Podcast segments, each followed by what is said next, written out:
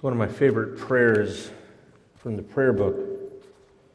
Is said during morning prayer.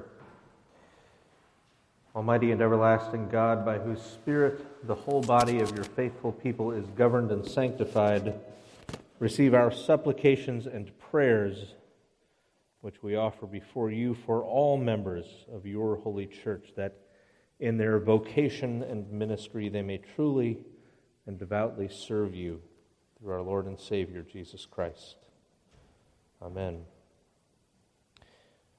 I'm fond of this prayer because it's, like so many others, beautifully written. But I'm also fond of it because when we started using stuff from the Book of Common Prayer at New Hope, and we put this up on the screen, I remember my older daughter, Kara, volunteered to read it. And when she did, she prayed for all members of your holy church that in their vocation and ministry they may truly and devoutly serve you, which was cute and funny. And the fact is, I don't know that she was familiar at the time with the word vocation, but it's an important word. It's an important idea. Vocation, of course, the word that comes from the Latin vocare, which means to call. And if somebody has a vocation, somebody has a calling. Somebody has been called to something. It's important to understand what one is being called to, and it's also important to understand just who is doing the calling. So if you look on the cover of your bulletin, you'll see the answer, as always, in church on Sunday, is Jesus. And Paul, at the beginning of his letter to the Corinthians, has a lot to say about calling. He begins, Paul, called to be an apostle of Christ Jesus by the will of God, and our brother Sosthenes, to the church of God in Corinth, to those sanctified in Christ Jesus, called to be holy, together with all those everywhere who call on the name of our Lord Jesus Christ, their Lord and ours. Grace and peace to you from God our Father and the Lord Jesus Christ. We see here Paul is starting off by reminding his hearers that he was, in fact, called to be an apostle of Christ Jesus, an apostle being one who is sent out to share the good news that Jesus has risen from the dead. But the story of his calling is a curious one because, frankly, his being called was a curious thing. As you remember, Saul, as he was known at the time, was an ambitious young Pharisee, and he was on a mission to utterly destroy this young Jesus movement. He was convinced that these people who were worshiping this dead Galilean carpenter were guilty of idolatry, that they were themselves failing to give the one true God the worship he was due, and that they were leading others to do the same. And what he needed to do was to root them out. So, as the story goes in Acts, and I just love the way Luke starts this off. Meanwhile, he says, Saul was still breathing out murderous threats against the Lord's disciples. And he was, and these were not idle threats. You remember the first time we encounter Saul in Acts, he's doing what? He's acting as a coat rack at the stoning of Stephen. So Saul went to the high priest and asked him for letters to the synagogues in Damascus, so that if he found anybody there who belonged to the way, who was following Jesus, whether men or women, he might take them as prisoners to Jerusalem. As he neared Damascus on his journey, suddenly a light from heaven flashed around him. He fell to the ground and heard a voice say to him, Saul, Saul, why do you persecute me? Who are you, Lord? Saul asked. I am Jesus, whom you are persecuting, he replied. Now get up and go into the city, and you'll be told what you must do. The men traveling with Saul stood there speechless, They heard the sound, but they didn't see anyone. Saul got up from the ground, but when he opened his eyes, he could see nothing.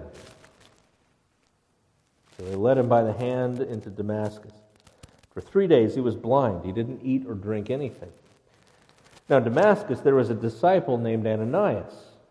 The Lord called to him in a vision, Ananias, which seems to be the pattern by which the Lord is calling people in this pericope, by their first name.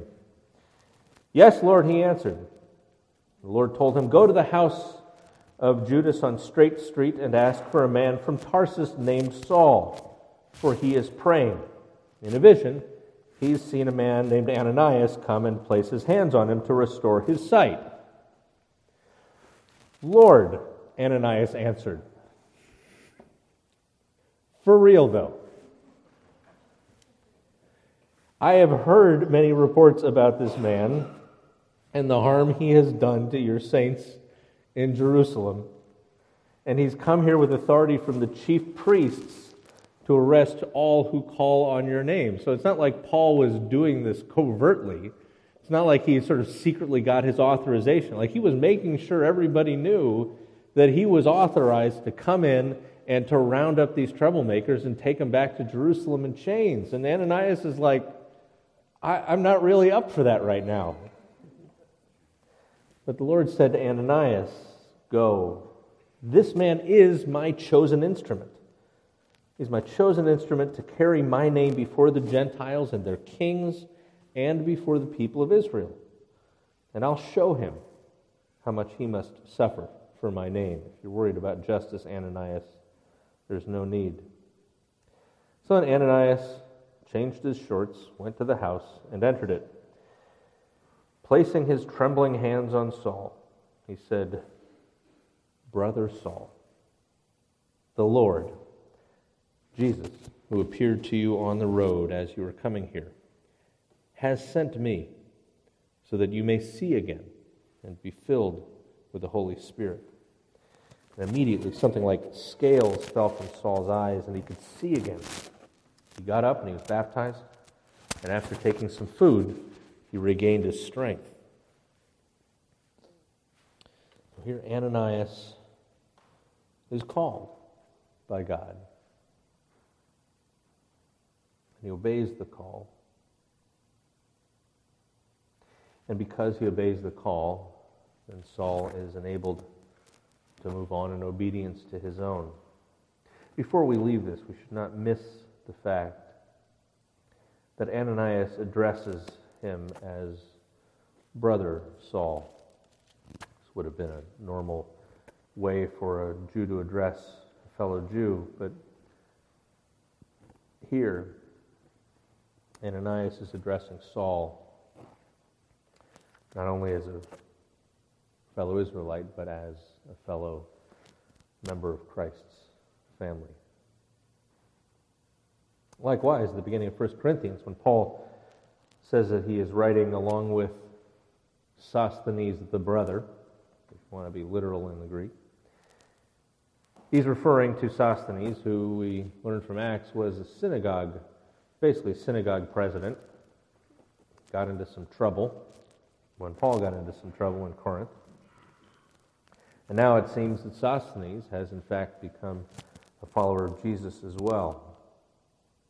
So along with Sosthenes, Paul's writing to the church of God in Corinth, to those who are made holy in Christ Jesus and called to be holy, together with all those everywhere who call on the name of our Lord Jesus Christ, their Lord and ours.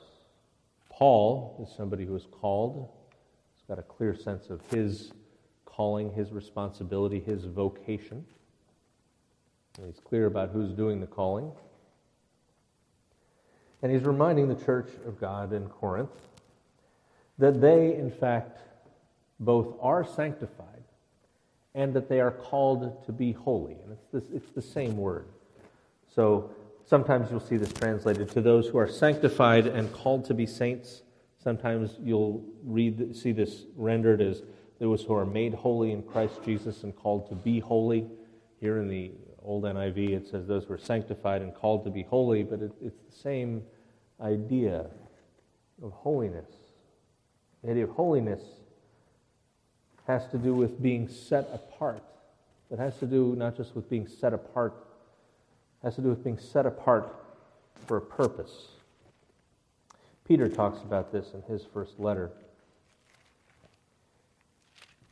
In chapter 2, he says, "As you come to him, the living stone, rejected by men, but chosen by God and precious to him, you also, like living stones, are being built into a spiritual house to be a holy priesthood, offering spiritual sacrifices acceptable to God through Jesus Christ." For in Scripture it says, "See, I lay a stone in Zion, a chosen and precious cornerstone, and the one who trusts in him will never be put to shame.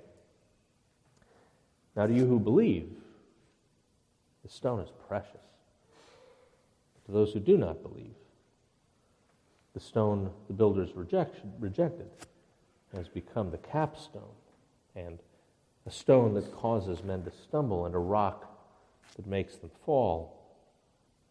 They stumble because they disobey the message, and that's what they were destined for. But you are a chosen people, a royal priesthood, a holy nation, a people belonging to God, that you may declare the praises of him who called you out of darkness into his wonderful light. Once you were not a people, but now you are the people of God. Once you had not received mercy, but now you have received mercy. So, my dear friends, I urge you as aliens and strangers in the world to abstain from sinful desires which war against your souls. Live such good lives among the pagans that though they accuse you of doing wrong, they may see your good deeds and glorify God on the day he visits us. This idea of being set apart, of being a people set apart, and of people called to do such good deeds among the pagans that they may glorify God, this should not come as something new. I mean, if you go back to Torah, look in Exodus, and the passage actually that Peter is alluding to there.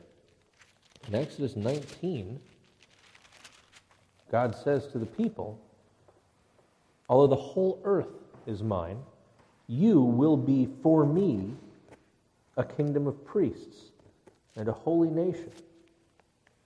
The idea was that God set apart his people. Set apart, that's the idea of making something holy, is that it's something sacred, something is set apart from the profane, it's set apart for a purpose. He said, "You will be for me a holy nation." And the idea, as Peter is talking about in that passage, is that God's people are set apart in order to demonstrate to their neighbors that the one true God of Israel, the God of Abraham, Isaac, and Jacob, the Holy One of Zion, is Lord, and that his people are called to live as his people, and that invitation is open.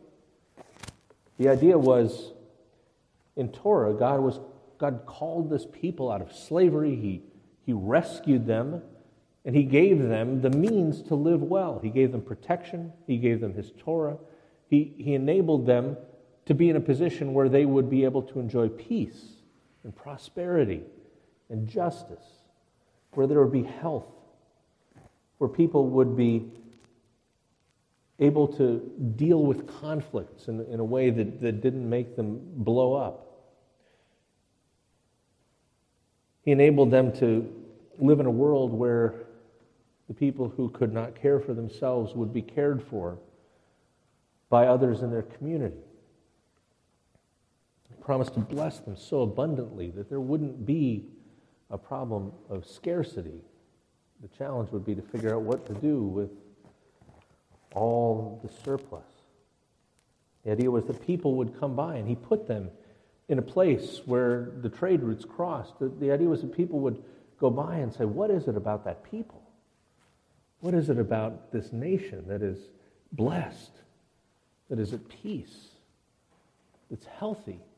This nation where there's justice and the poor aren't exploited, but they're cared for. What is it about this place? What is it about these people? What God are they worshiping? Because the God we worship doesn't hook us up like that. And he made his people to be walking billboards for himself. No, that ended up not happening. The nation failed to follow Torah. The nation failed to glorify God. In fact, as we see later on, Ezekiel makes the point that they did precisely the opposite, that they ruined God's rep by the way they lived. And so all this is in the background, I think, when Paul reminds the church of God in Corinth that they are made holy, they are sanctified, they are set apart in Christ Jesus, and that they are called to be holy. Paul is called to be an apostle by the will of God, and the church of God in Corinth is called to be holy, also by the will of God. But there are a couple other callings that we find here in the passage. Later on in verse 2, Paul reminds the church at Corinth that they're called to be holy together with everybody everywhere who calls on the name of our Lord Jesus Christ, their Lord and ours. The church in Corinth does not exist in a vacuum. The church of Corinth is in relationship with the church in Rome, and the church in Ephesus, and the church in Thessalonica, the church in Colossae, the church in Laodicea, the church in Jerusalem. And what goes on in Corinth doesn't stay in Corinth. The fact is, as we're going to see, there's quite a lot going on in the church in Corinth that is not doing a particularly good job of enhancing God's reputation. We find that those in Corinth who are called to be holy, called to be set apart from their neighbors in a rather immoral setting, these people were doing things that scandalized their scandalous neighbors. You think about going to Vegas and doing something that makes people say, well, whatever happens in Vegas stays in Vegas, but I don't want that happening in Vegas. This is like somebody going to Bourbon Street in New Orleans and being told that that's not appropriate, that's not what we do here. Now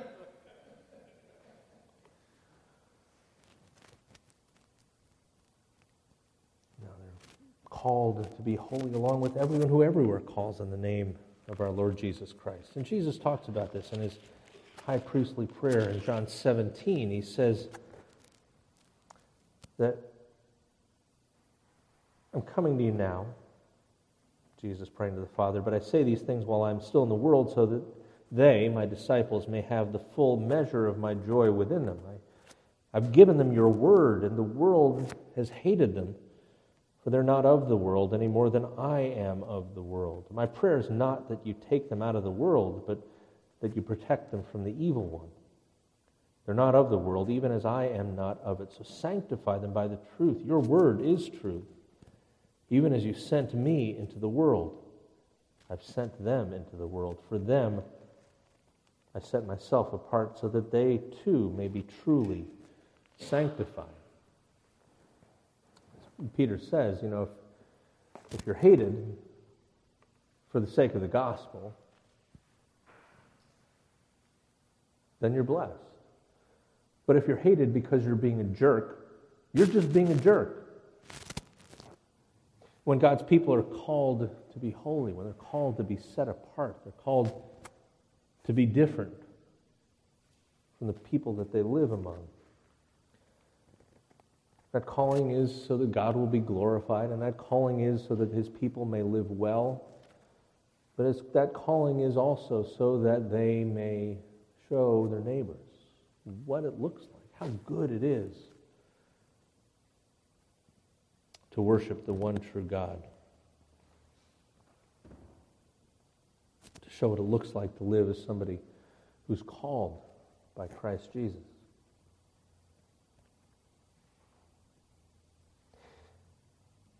And that is what the church is. There's one more calling that's hidden in this passage. The word church in Greek is ekklesia. The word for calling in Greek is kaleo, or klesis. The ekklesia, the church, is those who are called out. Just to be the church, just to be in Christ, is to be called to be holy, to be called to be set apart. It's to be set apart for the purpose of glorifying his name, of building his kingdom, of furthering the continued incursion of that kingdom into enemy territory. That's what it is to be called. And what the church in Corinth is called to do is exactly the kind of thing that we are called to do. The church in Corinth and us and the places where we live and work and play. We're called to be holy. We're called to be set apart. We're called to live in a way that honors God. We're called to do that so that we demonstrate how good it is to serve him, to, as Peter says, to live such good lives among the pagans that they may glorify God on the day of his coming. This is what we're about at New Hope. This is what we have been about. We have a unique privilege right now in that we have the opportunity to help a new church start that is also committed to being about these things. When we first looked at this passage, the title of that sermon was, "You Are the Church, You Be the Church." And we used Kierkegaard's famous quote, "Now, by God's grace, I will become what I am." There always is this sense for us of being what we are and then becoming what we are. There's a sense always that we are something and that we are also growing into being that something, whether it be that we are made righteous and we are being made righteous, or as here, that we are holy but we are being made holy. We're doing it together. Together with one another, together with St. Hilda's, and together with all those everywhere who call on the name of our Lord Jesus Christ. He is their Lord. He is our Lord. He is the Lord. He is the one we worship. So grace and peace to you, my brothers and sisters, from God our Father and the Lord Jesus Christ.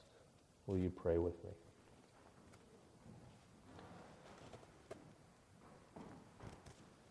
Lord God, we pray that we would be a people who live such good lives among our neighbors, that you are glorified, that they see that there's something different. We pray that when we are hated, that it would only be because we're being faithful to you.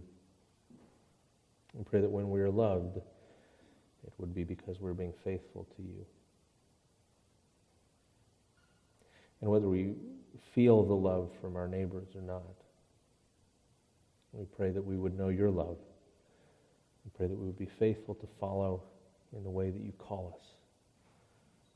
We pray that this would be to your glory, the edification of your church.